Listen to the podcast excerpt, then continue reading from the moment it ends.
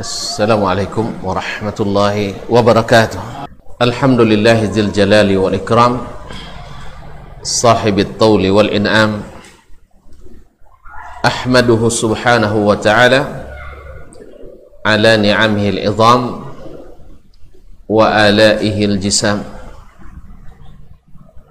أشهد أن لا إله إلا الله وحده لا شريك له الملك العلام وأشهد أن محمدا عبده ورسوله سيد الأنام عليه أفضل الصلاة وأتم السلام وعلى آله وأصحابه الأعلام والبررة الكرام ومن تبعهم بإحسان ما تعاقبت الليالي والأيام. أما بعد فأوصي نفسي وإياكم أيها المسلمون بتقوى الله عز وجل فإنه قد فاز المتقون. يا أيها الذين آمنوا اتقوا الله حق تقاته ولا تموتن إلا وأنتم مسلمون. معاشر المسلمين معاشر المسلمات الحاضرين والحاضرات awil musyahidin awal musyahidat bapak-bapak dan ibu-ibu saudara-saudara dan saudari-saudari serta adik-adik dan anak-anak jemaah salat isya dan tarawih di rumah mengaji Al-Azam Pekanbaru ataupun yang menyaksikan melalui media di mana pun berada. Alhamdulillah dalam keadaan sedih bercampur gembira. Kita sampai juga ke penghujung dari bulan puasa. Hari ini atau malam ini malam ke-29. Berarti dua malam saja dengan ini. Insyaallah puasa tahun ini akan kita rayakan dengan Idul Fitri. Walaupun untuk tahun ini dibatasi karena adanya pandemi. Tetapi walaupun demikian orang-orang yang beriman tidak pernah merasa merasa gelisah karena tidak dibenarkan untuk melakukan suatu amalan dengan alasan yang syar'i. Karena Nabi mengatakan idza maridal abdu aw safar kutiba lahu ma kana ya'maluhu sahihan muqiman apabila seorang hamba itu sakit atau musafir tidak bisa melakukan amalan yang biasa dia lakukan ketika sehat dan tidak musafir. Kutiba lahu kutiba lahu ma kana ya'malu sahihan muqiman. Dituliskan baginya pahala amalan itu sekalipun dia tidak melakukannya. Mudah-mudahan Allah Subhanahu wa taala mengganti itu mengganti pahalanya walaupun kita tidak diizinkan untuk mendapat atau mengamalkannya. Ya karena kabarnya tidak ada izinnya untuk di zona merah. Walaupun ada ya gimana ya? Kita zona merah apa zona hijau nih? zona abu-abu taib abu-abu? Taib Allah musta'an jadi beda penafsiran ya. beda penafsiran makanya akan ada beda kebijakan. Allah musta'an. Ala kulli hal andainya tidak memungkinkan maka kita tidak perlu merisaukan. Karena sesungguhnya sesuatu yang kita sudah niatkan andainya tidak ada halangan pasti kita lakukan maka kita dituliskan seperti mengamalkan Masyarakat kiram yang dirahmati Allah Subhanahu wa taala Salawat dan salam kepada baginda Rasulullah sallallahu alaihi wasallam yang sangat berjasa kepada kita. Jasanya kepada kita kaum muslimin dan muslimat tidak terhitung dan tak terkira. Bahkan bukan hanya di dunia sampai pula ke akhirat sana. Oleh itu kaum muslimin dan muslimat patut kita mencintainya patut kita selalu mengingat dan mengenangnya dan sebagai tanda cinta kita kepadanya adalah senantiasa mendoakannya dengan sebaik-baik doa dan sebaik-baik doa untuk Nabi kita alaihi salatu wassalam adalah apa yang Allah dan malaikatnya melakukannya. Innallaha wa malaikatahu yusalluna ala nabi. Sesungguhnya Allah dan para malaikatnya berselawat kepada Nabi sallallahu alaihi wasallam ya ayyuhalladzina amanu sallu alaihi wa sallimu taslima. Hai orang-orang yang beriman salawatlah dan ucapkanlah salam kepada Nabi alaihi salatu wassalam sebanyak-banyaknya sesempurna sempurnanya. Oleh itu para sahabat bertanya ke Nabi alaihi salatu wassalam alimna kaifa nusallimu alaik kami sudah tahu ya Rasulullah bagaimana mengucapkan salam kepadamu assalamu alayka ya Rasulullah Lalu bagaimana kami bersalawat kepadamu? Lalu Nabi ajarkan qulu Allahumma salli ala Muhammad. Katakanlah Allahumma salli ala Muhammad ali Muhammad kama sallaita ala Ibrahim wa ala ali Ibrahim innaka Hamidum Majid. Uh, mohon maaf ada pengumuman dari panitia pemilik motor dengan BM 5800 JW orang Jawa nih ya. nah JW diharap untuk membuka gembok motornya karena ada ibu-ibu yang mau pulang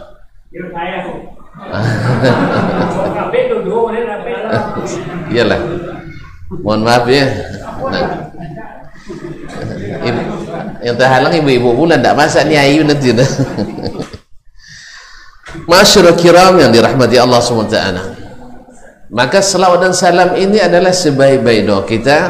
Maka semakin sering kita ucapkan semakin tanda Semakin dalam cinta kita kepada Nabi alaihi salatu wassalam Itulah sebabnya ah, Imam Ahmad rahimahullah wafat 241 mengatakan ahadzun nasi bi Rasulillah sallallahu alaihi wasallam.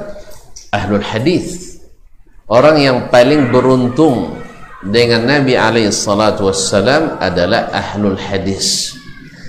Ahlul hadis ya kalau masih ingat kaji sebelumnya yaitu orang yang senantiasa mengamalkan hadis dan senantiasa meriwayatkan dan mempelajari hadis apa sebab setiap hadis disebut setiap hadis diriwayatkan sallu alaihi mereka ber salawat kepada Nabi sallallahu alaihi wasallam. Makanya yang paling cinta kepada Nabi di antara pengikut Nabi adalah ahlu al-hadis. Mereka tidak mengenal agama ini kecuali melalui Al-Quran dan hadis. Dan mereka adalah orang-orang yang paling jauh dari hadis. Ya, tahu beda hadis dengan hadis kan? Alhamdulillah. Ma'asyiral kiram dirahmati Allah. Coba mukadimah hari ini karena di hari-hari terakhir tinggal dua hari lagi ya besok 29 lusa 30 masih ada kesempatan bagi yang belum menang pada putaran-putaran sebelumnya. Andainya pun tuan-tuan sudah menang di putaran sebelumnya anggaplah sudah mendapatkan Lailatul Qadr. Bukankah pemenang itu para juara itu selalu ingin mempertahankan? Hah?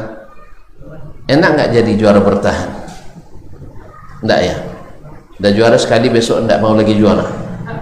Hah? Tentu enggak mau ditanya nampaknya? Kaum muslimin dan muslimat dirahmati Allah. Pasti setiap juara ingin selalu juara.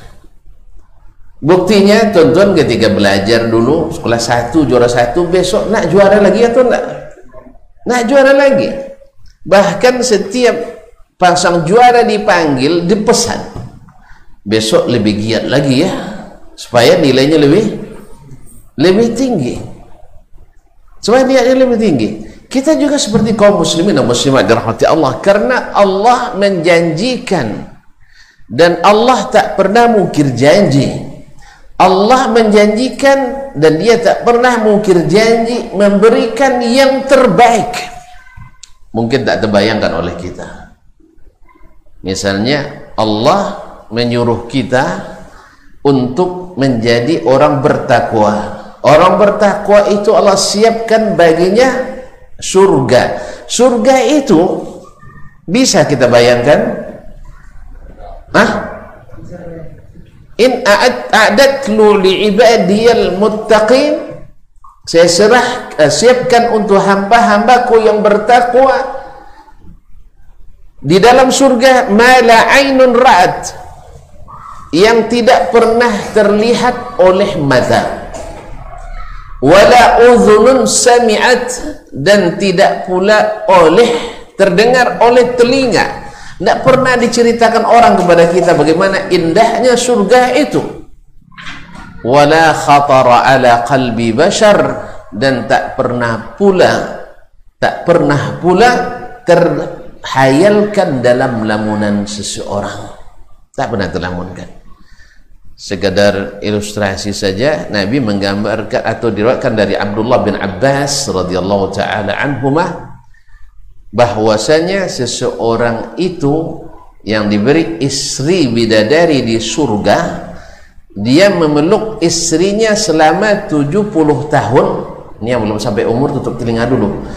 Ya, yang belum sampai umurnya.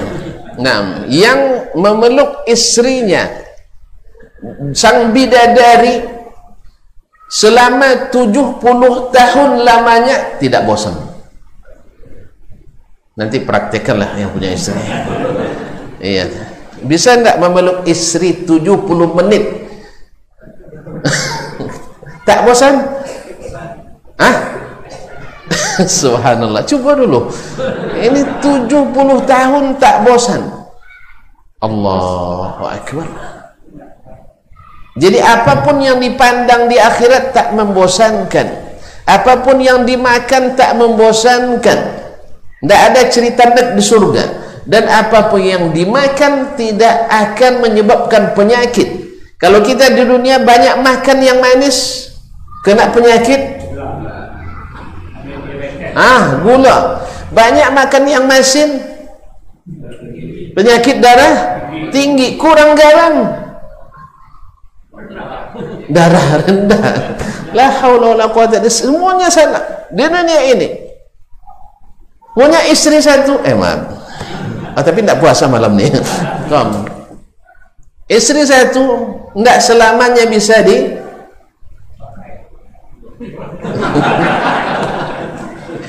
makanya itu mungkin syariatnya kenapa mesti lebih dari lebih dari satu. Nak dua nak tiga atau empat. Semuanya mau tapi malu.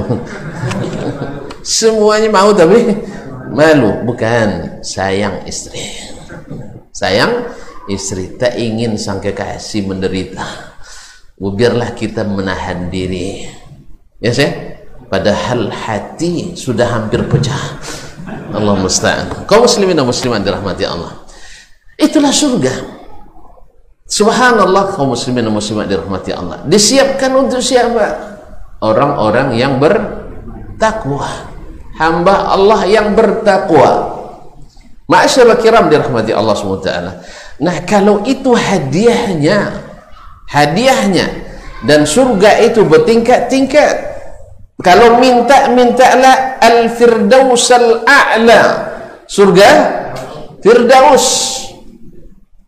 Awak dekat dengan Pak Firdaus saja luar biasa. Iya. Ya dekat dengan Pak Dr. Firdaus.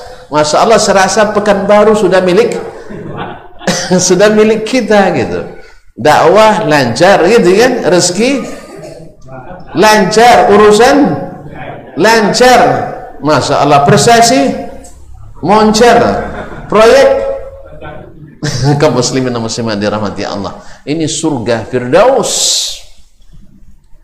Ya kalau ada paradis di dunia itu namanya aja. Tapi yang seperti surga Firdaus tak ada. Nah oleh itu kaum muslimin dan muslimat di akhir-akhir ini mana tahu ini yang menentukan? Mungkin di putaran sebelumnya sebelumnya kita belum belum finish di urutan satu. Mungkin di hari yang dua ini kita bisa finish di urutan satu-satu. Sebelas. Kau muslimin muslimat? Maka mari kita evaluasi. Ya ibarat dalam pertandingan kita akan mengevaluasi di mana kekurangan kita. Harus kita deteksi di mana kelebihan orang di mana kekurangan kita. Karena sesungguhnya kaum muslimin dan muslimat sang juara tidak akan melewatkan sedikit pun detail daripada apa yang dia lakukan oleh itu kaum muslimin dan muslimat dirahmati Allah SWT Imam Al-Hasanul Basri rahimahullah pernah ditanyakan kepadanya subhanallah segelas dia ditanya juga apalagi sekelas kita. Al-Hasanul Basri saking terkenalnya tak ada negeri di dunia ini kecuali ada nama Hasan Basri. Ya kan banyak Hasan Basri Bangkinang ada. Bukan baru ramai. Jakarta pun ada. Ya cuma rata-rata Hasan Basri di kita ini banyak yang kaya-kaya. Tidak ahli ibadah. Mana kaum muslimah. Al-Hasanul Basri rahimahullah imamu ahli Basrah. Imamnya negeri Basrah pada masanya. Bahkan imamul muslimin fil alam.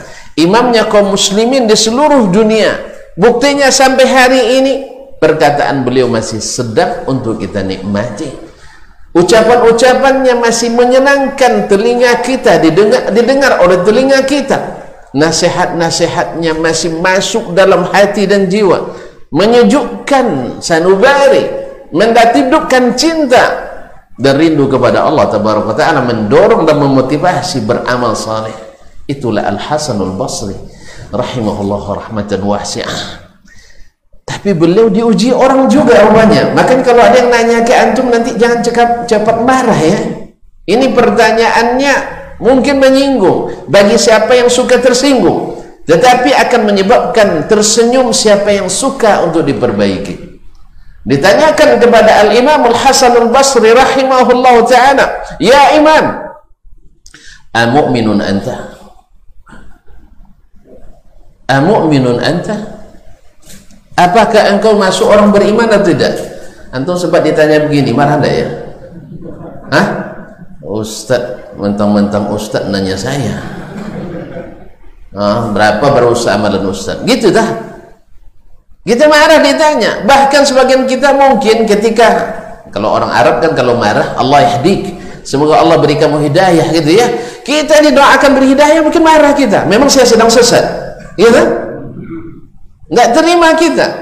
Atau ketika kita tersilap mohon pak boleh saya tunjukkan sesuatu? Kamu ini siapa? Ya saya pernah di waktu masih menuntut ilmu di Lipia Jakarta salat dekat seorang bapak-bapak yang memang mertuanya imam masjid itu. Imam masjid itu kalau takbir biasanya tujuh kali takbir belum masuk nah mulai salat tuh Allahu Akbar. Astagfirullah tidak jadi. Ya karena niatnya belum terpasang. Ya, susah sekali masang niat. Akhirnya was-was. Allah musta'an. Kaum muslimin dan muslimat dirahmati Allah. Jadi ditanyakan kepada eh, saya nasihat saya apa namanya selesai solat? Karena ada kesalahan dalam solat yang beliau lakukan oleh bapak ini. Saya minta izin Assalamualaikum Pak. Sana boleh saya mengatakan sesuatu? Mudah-mudahan Bapak tidak marah ya silahkan.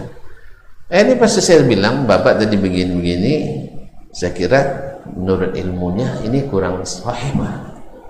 Kalau dia belalakin kamu siapa? Anak kemarin sore. Nah itu anak kemarin sore. Anak kemarin sore lahirnya barokah mungkin ya. Kaum muslimin muslimat dirahmati Allah.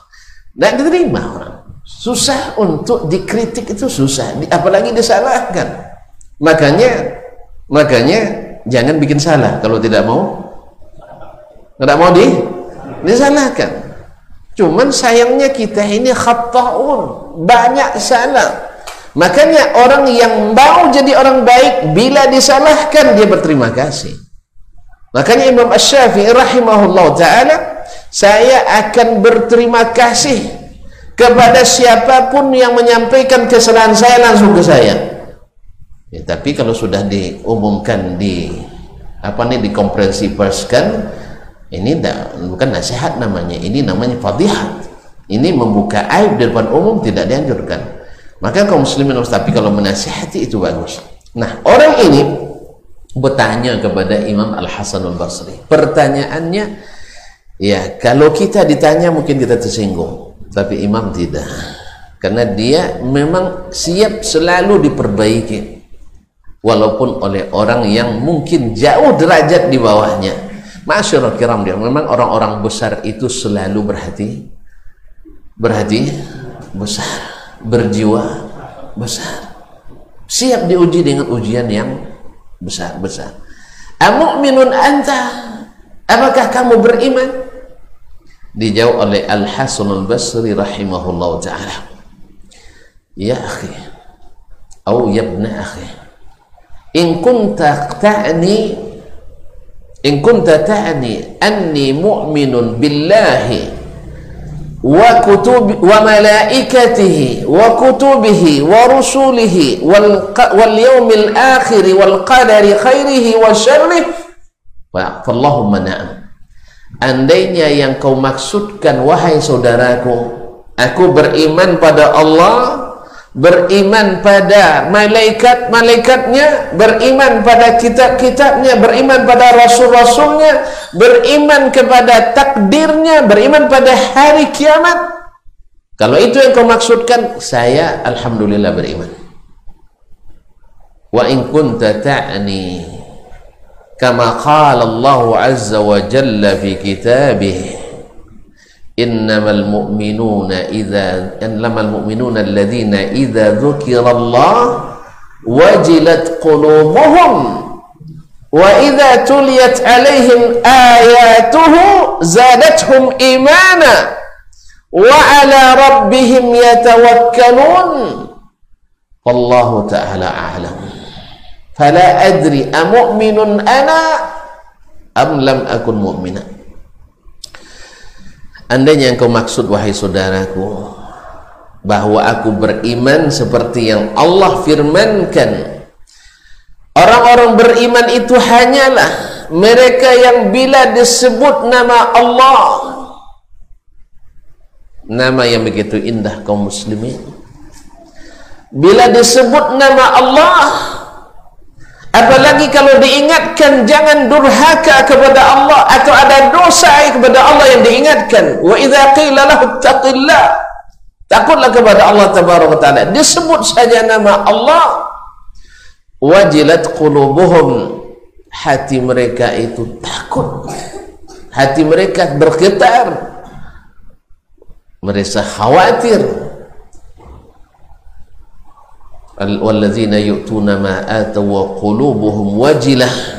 Orang-orang yang memberikan apa yang bisa mereka berikan padahal hati mereka merasa gentar merasa takut.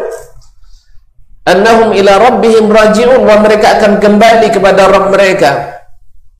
Alladzina idza dzukirallahu wajilat qulubuhum orang yang bila disebutkan Allah kepadanya bergetar hatinya wa idza tuliyat alaihim ayatuhu zadatuhum imana. Wa idza tuliyat alaihi ayatuhu zadatuhum imana. Wa idza tuliyat alaihim ayatuhu imana.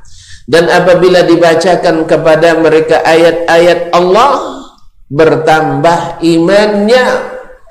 Wa ala rabbihim yatawakkalun. Dan hanya kepada Allah mereka bertawakal. Kalau ini yang kau maksudkan wahai saudaraku maka saya tidak tahu apakah saya termasuk yang beriman atau belum beriman. Ma'asyiral kiram dirahmati Allah.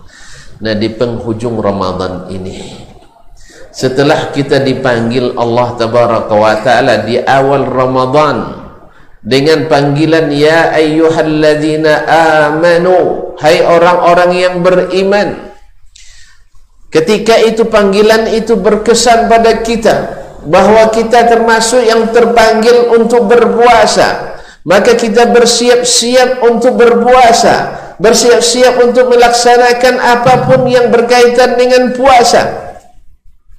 Salat. Sedekah. Menebarkan ilmu. Menahan amarah.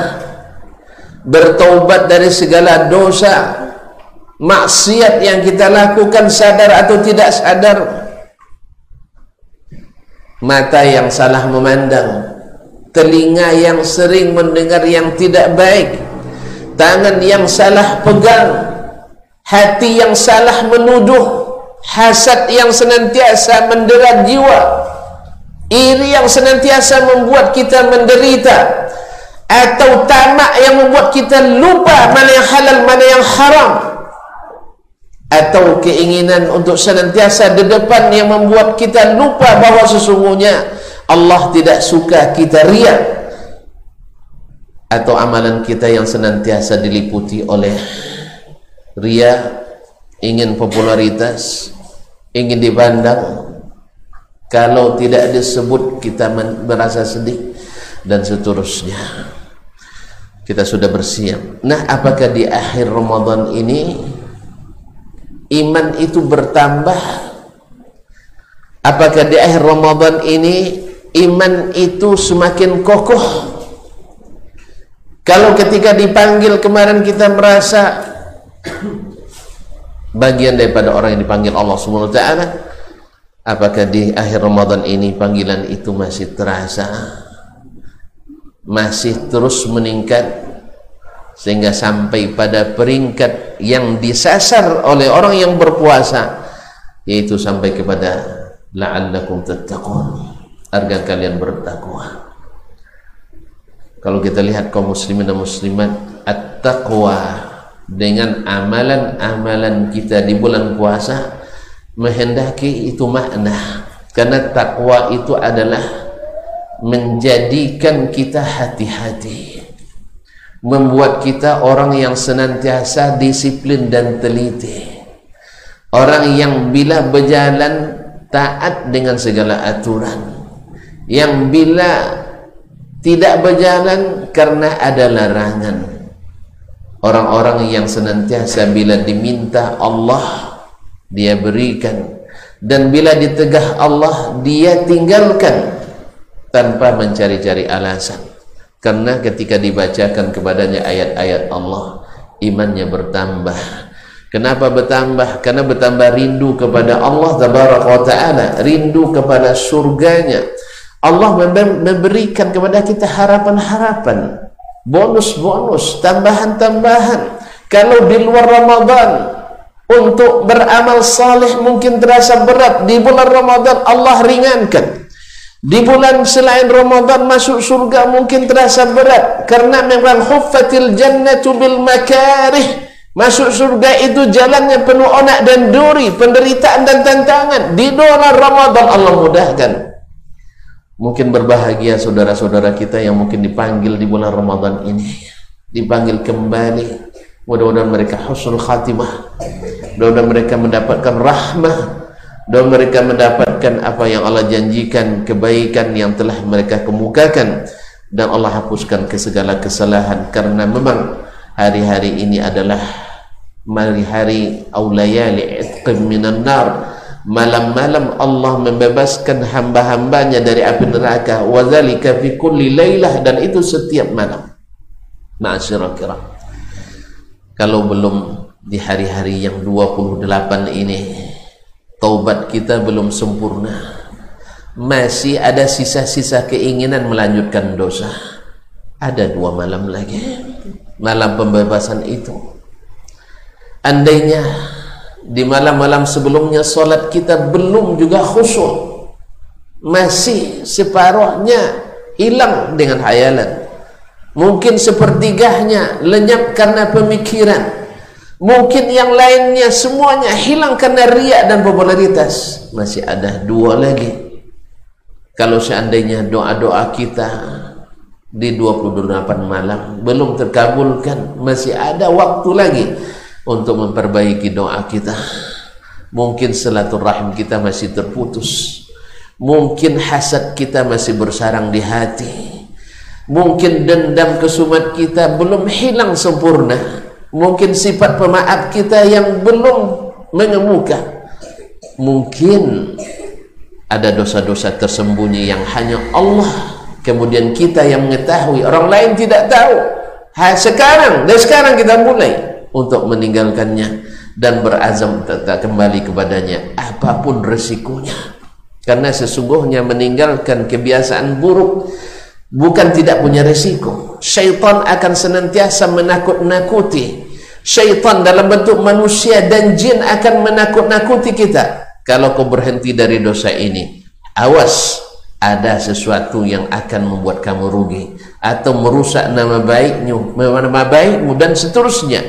Tetapi kalau Allah kalau kita murni dan ikhlas karena Allah Allah ganti dengan yang lebih baik. Ma'asyirah kiram yang dirahmati Allah SWT kalaulah di hari-hari sebelumnya sedekah kita masih tersendat-sendat maka masih ada dua malam lagi.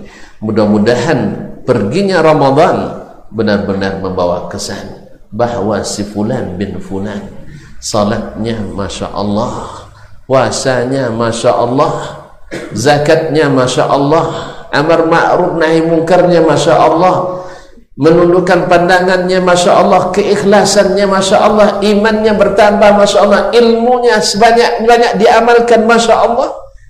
Kalau ini yang kita bawa menemui Allah tabaraka wa taala mudah-mudahan hasilnya menggembirakan. Target tercapai visi terlaksana misi ter, ter, terlakukan.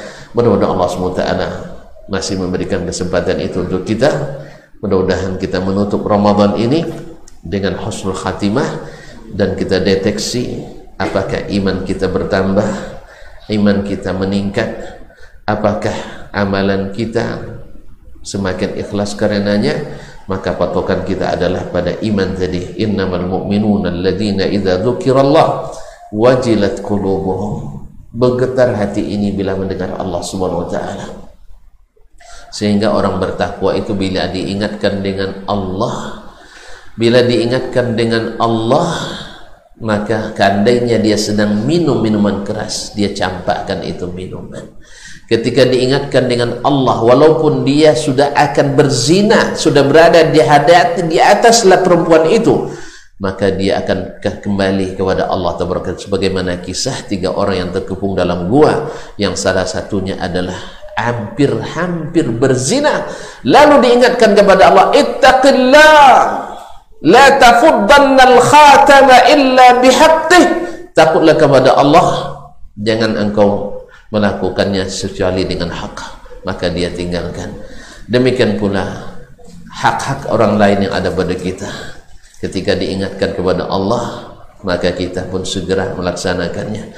Semoga Allah SWT menjadikan hari yang tinggal dua ini mudah-mudahan bagian bagi kita walaupun pada sebelumnya kita tidak dapat. Dan andainya kita sudah dapat sebelumnya semoga semakin menambah derajat kita meningkat.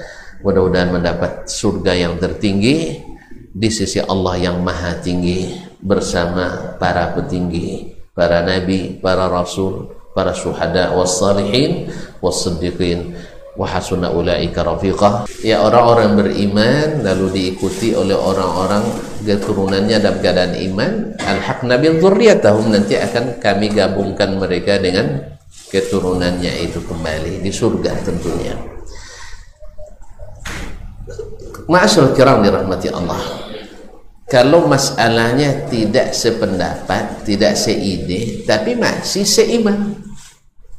Masih se seiman maka kita katakan seperti kata Imam Ash-Syafi'i rahimahullah ta'ala ala yahsul bina an na'isha ikhwanan walau lam nattafiq bi mas'alah bukankah lebih baik kita tetap bersaudara? Karena innamal mu'minuna ikhwah tetap bersaudara sekalipun tidak satu masalah pun yang kita sepakati. Maksudnya masalah masalah yang sifatnya cabang yang satu berkunut satu tidak berkunut. Satu solat tarawih sebelas satu solat dua puluh tiga. Misalnya kan tidak keluar dari iman ini? Keluar dari iman? Nah. Nah selama kita masih dalam saudara seiman apalagi itu anak istri keponakan mama ete bibi bule bude dan seterusnya semuanya kita. Nah andainya kita kaum muslimin dan muslimat dirahmati Allah SWT selama masih boleh kita mendoakan kita doakan. Selama kita masih boleh untuk sama makan ya kita sama makan. Kecuali mereka tidak lagi seiman dan seagama dengan kita. Itu pun hak-hak mereka mesti kita berikan mesti kita berikan. Misalnya orang tua kita agamanya lain. Boleh tak kita kasih makan? Boleh. Boleh kasih kasih rumah? Boleh belikan pesawat? Semuanya Alhamdulillah. Boleh kita berbuat kebaikan untuknya. Sebaliknya juga orang tua yang muslim anaknya tidak muslim boleh dia kasih nafkah? Boleh. Alhamdulillah masih boleh. Ya, apalagi ini masih sama-sama muslim muslim. Cuman bedanya mungkin ini ikut ormas ini ini ke ormas ini. Sini sholat masjid ini sholat masjid ini. Nah inilah kesabaran kita. Karena kita hari ini Alhamdulillah negeri ini kan bineka tunggal ika. Ramai pemahamannya. Kadang-kadang ada yang hari rayanya berbeda serumah. Menantu sudah hari raya. Mertua masih puasa ah, itu luar biasa manjangnya orang tua itu dibuatnya apalagi dia tidak jaga pula sengaja pula mancing-mancing mertuanya. Makan apa katanya? Ngajak apa makan masih puasa? Ah, ini uji kesabaran nih pak. Insya Allah yang insya Allah selama beriman selama iman masih ada dan menutup ucapan terakhirnya la ilaha illallah insya Allah bergabung surga. Cuman bezanya mungkin sebagian masuk dulu Nauzubillah ya, jangan sampai singgah. Mana tahu? Kemudian ingat bahwasanya orang yang beriman itu nanti diizinkan memberikan syafaat. Anak yang misalnya anak yang saleh atau hafiz Quran misalnya diizinkan memberi syafaat kepada orang tuanya bahkan 70 orang anggota keluarganya yang mati syahid memberikan syafaat orang-orang yang mukmin memberikan syafaat. Orang-orang yang satu pengajian sesama di dunia insya Allah diizinkan beri syafaat. Jadi banyak syafaat. Itu masuk tidak mau bapak kasih syafaat sama anak. Alhamdulillah. Oleh sebab itu mereka tetap bagian dari kita yang tak terpisahkan. Kalau tidak seide, tidak sepengajian, tidak satu aliran lah ya, selama masih muslim, mukmin masih perlu untuk diperhatikan. Dan kalau memang kita merasa yakin kita dalam kebenaran, sampaikan dengan cara yang sebaik-baiknya. Jangan kalau ngaji yang di situ tidak baik nafkah itu tidak bisa. Ya, tetap kasih dia kewajiban kita tak boleh tidak ini kan. Ya, mudah-mudahan dengan demikian dan ini teruji kaum muslimin ada orang tua ya ada apa namanya seorang anak ngadu orang tuanya begini begini begini. Ya sholat tidak berjudi rajin. Mabuk suka. Apalagi kadang-kadang menampar istri pula kadang ya orang mabuk itu tuh nampar dia. Mabuk duit tak ada. Mana dia. Tapi ketika dia ngadu ke kita, kita bilang, kamu sebagai anak harus semakin baik pada ayahmu. Dan bilang sama ibunya harus semakin sabar setelah ngaji. Jangan setelah ngaji tambah tidak sabar dengan suami. Harus semakin sabar. subhanallah tidak terlalu lama hitung bulan saja dengan izin Allah taala dengan doa dengan usaha akhirnya menjadi orang yang rajin mengaji dan meninggalkan dunia lama yang gelap itu Allah yang maha memiliki hati kita hati kita itu tidak ada di tangan Allah SWT dia bolak balikkan maka doakan doa anak yang saleh yang salihah mustajab. Sebagaimana doa orang tua untuk anaknya mus mustajab. Mudah-mudahan bisa dipahami Pak ya. Tambah lagi. Hah? selama masih masuk surga insya Allah jumpa. Ya insya Allah jumpa nah kaum muslimin dan muslimat kata dikatakan. Akidah yang berbeda maksudnya satu bertuan sama Allah satu sama selainnya tidak kan? Satu muwahid satu musyrik enggak kan? Enggak kan? Satu ngaji di azam satu ngaji di azim. Itu aja bedanya. Ya mudah-mudahan masuk surga lah cuman yang betul kita kokohkan yang salah kita luruskan. Kalau dia tidak mau diluruskan lama-lama tidak keluar dari iman maka potensi masuk surga masih ada. Jelas? Ada orang pergi berjihad bersama Nabi dan terbunuh tapi masuk neraka. Ada? Ada enggak? Bersama Nabi dia. Zahirnya syahid tetapi ternyata mati buruk berapa banyak mungkin orang mengaji di majlis yang manhajnya benar? Tetapi mungkin dapat su'ul khatimah. Na'udzubillah thumma na'udzubillah. Karena hadis mengatakan wa inna ahadakum la ya'malu bi'amali ahli al-jannah hatta ma yakuna bainahu wa bainaha illa zira' fayasbiqu alaihi al-kitab fayamalu bi'amali ahli an-nar fayadkhulaha berapa banyak orang dalam pandangan manusia beramal amalan ahli surga tetapi sudah tertulis dalam takdir Allah dia masuk neraka. Menjelang meninggalnya dia amalkan amalan ahli neraka sehingga dia masuk neraka. Sebagaimana zahirnya orang mengamalkan amalan sia-sia dan masuk neraka tetapi takdir Allah menentukan. Dia masuk surga sehingga tadi gambarkan sehingga tak ada lagi jarak kecuali sehasta antara surga dengan dia. Lalu dia mengamalkan amalan ahli surga sehingga masuk. Ini kasus ini banyak terjadi di zaman Nabi sendiri.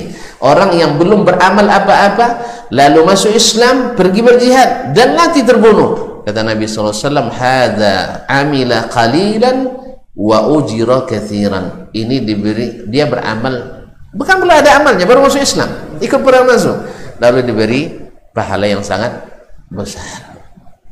Ya sih jadi benar jalan betul. Tapi orang yang berada di jalan yang benar ada dia terpeleset ada accident ada kecelakaan ada jatuh ke jurang ada.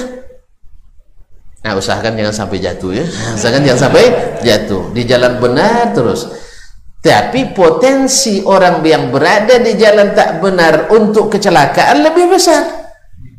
Maka tanggung jawab kita untuk mengasihani bukan memutuskan mereka masuk neraka itu bukan putusan kita. Tak boleh. Jelas ya? Jadi ngaji itu bukan untuk menghukum orang.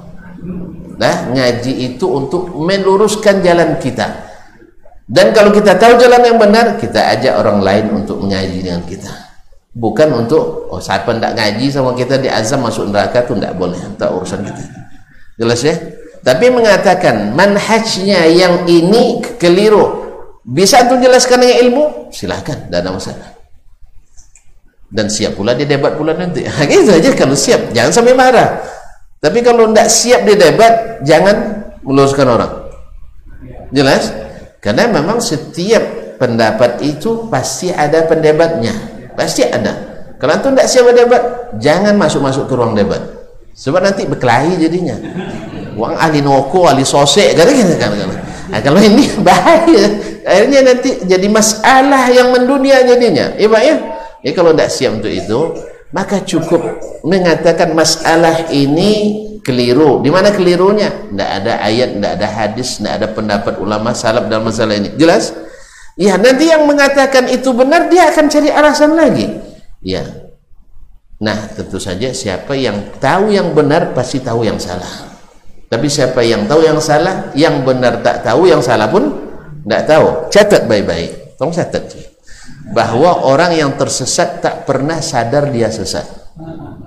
Orang yang berbuat salah tak pernah berniat buat salah. Nah, kalau dia tidak berniat kasihani dia dia sebenarnya tidak niat salah. Maka jangan antum perparah dengan menghukumnya masuk neraka. Jelas? Paham tak? ya paham sekali. Itu, itu seduduk kan masalah ini. Dia tidak pernah berniat buat salah. Sebenarnya kalau kena caranya menunjukkan dia mau kembali ke jalan benar. Cuman ketika antum bilang hai ahli neraka mau tak? mau tak dibilang hai para pendurhaka mau tak? tidak makanya kadang-kadang berapa? Kadang-kadang kaum muslimin dan muslimah materi penting tetapi cara menghidangkan materi juga tidak kalah penting. Durian enak enggak durian king musang king ya iya mahal? Mahal ya? Kabarnya ada 25 juta satu kilo ada kan baik saya tidak pernah coba. Dengar saja. Tapi kalau ada yang membelikan saya makan nah, andainya antum hidangkan dengan telapak tangan Ustaz ini mahal ni Ustaz. Mau untuk makan? Kecuali untuk jakayanan saya wali. Cari barakan dah iya tak? atau diletakkan di karpetnya. Masih mahal apa pun orang tak akan makan. Apalagi di musim pandemi ini. Atau misalnya antum habis saja bersin asyum gitu kan. Ambil ambil kue Ustaz kue mahal ni mau tu tak bisa makanya kaum muslimin muslimat materi penting betul harus benar. Tetapi cara menyampaikan juga harus benar. Atau bahasa lainnya kita menegakkan sunnah juga memakai cara sun sunnah. Ini tidak sunnah dipaksakan dengan cara yang bid'ah. Bahaya juga. Hasilnya kalau positif tambah negatif hasilnya? Nah tahu tuh contoh. Ya jadi sunnah disampaikan dengan cara yang tidak sunnah hasilnya tidak sunnah jelas? Positif tambah negatif? Negatif hasilnya. Makanya sunnah campur bid'ah jadi bid'ah hasilnya. Oleh itu kaum muslimin dan muslimat dirahmati Allah cara pelajari materinya pelajari cara menyampaikannya. Karena Nabi bukan hanya menyampaikan materi juga memberikan cara menyampaikannya. Jelas? Makanya ketika dia berhadapan dengan orang-orang jahiliyah orang jahiliyah ada harapinya orang yang kafir dihadapinya ketika berdialog dia siap untuk duduk beradu lutut dengannya. Duduk beradu lutut awak duduk beradu tinju sama lawan. Padahal sesama muslim yang tak boleh kau muslimin. Asal nampak tak sependapat belalak mata je yang nampak. Itu tak boleh. Ada kan? Ada kan? Enggak ada. Segera kita istighfar pada Allah SWT ya Allah karena Allah memuji Nabi fabima rahmatin minallahi lintah lahum karena rahmat dari Allah kamu lunak kepada mereka. Kan saudara muslim kita kan tak lebih jahat dari Fir'aun kan? Hah? iya tak? tapi masih disuruh Nabi Musa dua Nabi lagi menghadapi Fir'aun dengan bahasa yang lunak atau bahasa yang kasar? Bahasa lunak. Faqula lahu qawlan layyinan.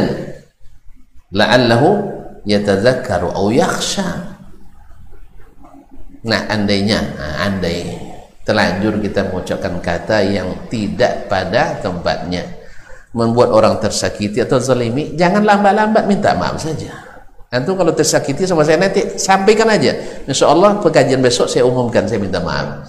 Tadi kan sudah minta maaf juga di akhir tadi kan. Mohon maaf dan terima kasih. Itu gunanya setiap.